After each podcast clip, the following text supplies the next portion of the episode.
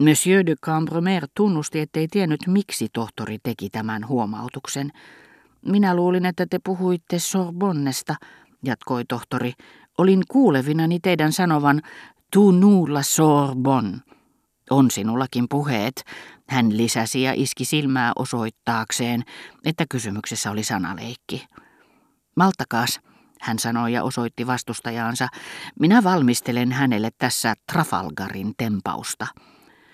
Tohtorin tempaus oli ilmeisesti erityisen onnistunut, sillä iloissaan hän rupesi nautinnollisesti liikuttelemaan olkapäitään, mikä hänen perheessään kotaarien heimossa oli melkein eläintieteellinen tyytyväisyyden merkki. Vanhemman sukupolven edustajat säestivät tätä liikettä hieromalla käsiään, ikään kuin olisivat saippuoineet niitä. Kotar itse oli aluksi harrastanut samanaikaisesti kumpaakin elekieltä, mutta eräänä kauniina päivänä ilman, että kukaan tiesi kenen väliintuloa, vaimon tai mahdollisesti jonkun esimiehen, siitä oli kiittäminen, hän lakkasi hieromasta käsiään. Vieläpä dominoa pelattaessa, kun tohtori pakotti vastustajansa nostamaan kuutostuplan, mikä oli hänen suurimpia huvejaan, hän tyytyi liikuttelemaan olkapäitään, ja kun hän, niin harvoin kuin suinkin mahdollista, matkusti synnyin seudulleen ja tapasi siellä serkkunsa, joka oli vielä sillä asteella, että hieroi käsiään. Hän sanoi kotiin palattuaan rouvakotaarille, mielestäni René on pysynyt aika rahvaanomaisena raukka. No, onko teillä tätä jotakin? hän kysyi kääntyen Morellin puoleen. Siis ei. Siinä tapauksessa minä panen peliin tämän vanhan Davidin. Mutta sittenhän teillä on viisi tikkiä. Te voititte. Hieno voitto, tohtori, kehui Markiisi.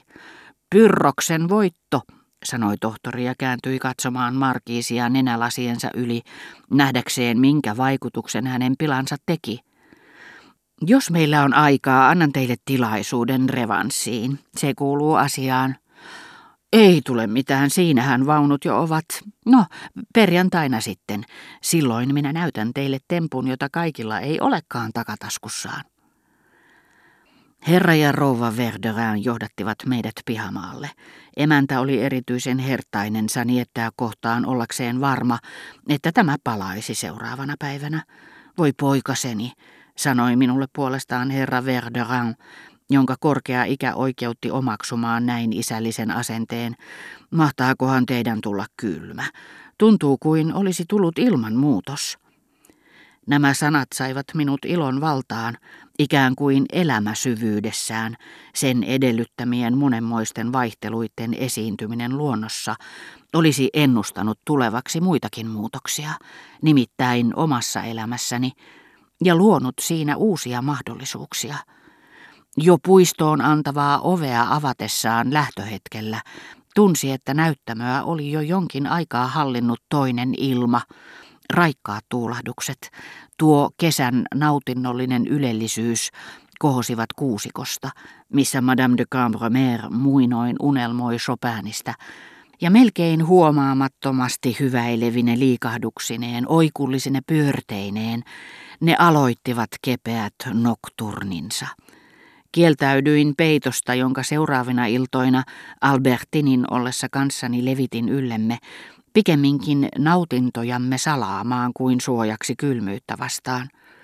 Norjalaista filosofia etsittiin turhaan.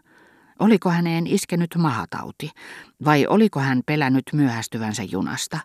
Oliko lentokone tullut häntä noutamaan, vai oliko hän astunut suoraan taivaaseen? Oli miten oli, hän oli hävinnyt jäljettömiin, kuin jumalolento, ilman että kukaan oli ehtinyt panna sitä merkille. Teidän ei olisi pitänyt, sanoi Markiisi minulle. Nythän on kylmä, oikea sorsan ilma. Miksi sorsan, kysäisi tohtori. Varokaa hengen ahdistusta, jatkoi Monsieur de Cambromer. Sisareni ei koskaan käy illalla ulkona.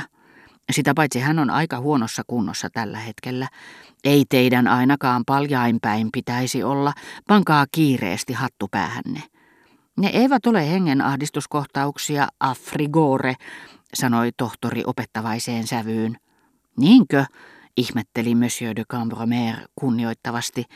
No, jos se kerran on asiantuntijan sana. Sana lukijoille, ja tohtori iski hänelle silmään nenälasiensa yli hymyillessään. Monsieur de Cambromer nauroi, mutta koska uskoi olevansa oikeassa, hän ei hellittänyt. Niin vain on, että joka kerta kun sisareni menee illalla ulos, hän saa kohtauksen. Turha saivarrella, vastasi tohtori tajuamatta ensinkään, miten epäkohtelias oli. Sitä paitsi minä en harjoita lääkärin ammattia merenrannalla, paitsi jos minut kutsutaan sairaskäynnille. Täällä minä olen lomalla. Hän oli sitä ehkä enemmän kuin olisi halunnutkaan. Monsieur de Cambromerin sanottua samalla kun nousi hänen kanssaan vaunuihin, meillä on onnea aivan lähellämme toisella puolella Lahtea, mutta se on kapea sillä kohtaa, asuu toinen lääketieteellinen kuuluisuus, tohtori du Bourbon. Kotar, joka yleensä deodontologisista syistä ei arvostellut virkaveljiään, ei voinut olla huudahtamatta, niin kuin oli huudahtanut minun edessäni sinä kovan onnenpäivänä, jolloin olimme pistäytyneet pikkukasinossa. Mutta eihän hän ole lääkäri. Hän harjoittaa kirjallista lääkärin ammattia. Se on mielikuvituksellista terapiaa, puoskarointia. Me olemme kyllä hyvissä väleissä. Minä nousisin kernaasti laivaan ja kävisin tapaamassa häntä kerran, ellei minun olisi pakko matkustaa.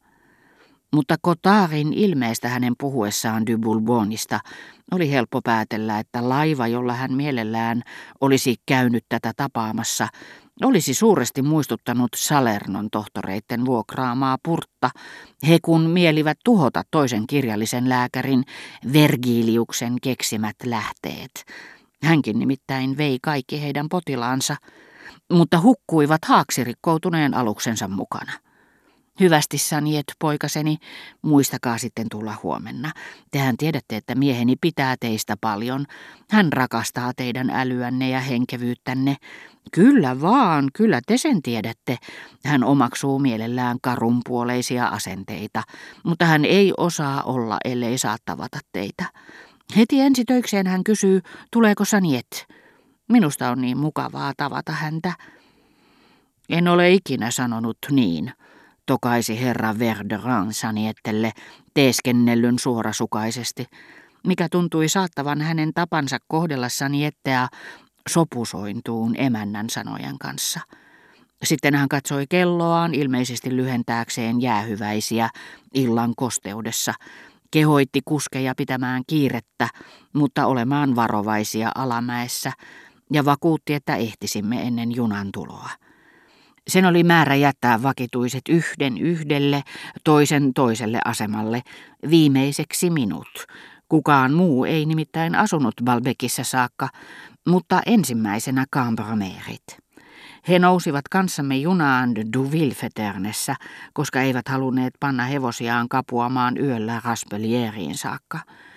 Heitä lähinnä oleva pysäkki ei tosiaankaan ollut tämä, joka sijaitsee aika kaukana kylästä ja vielä kauempana linnasta, vaan La Sonje,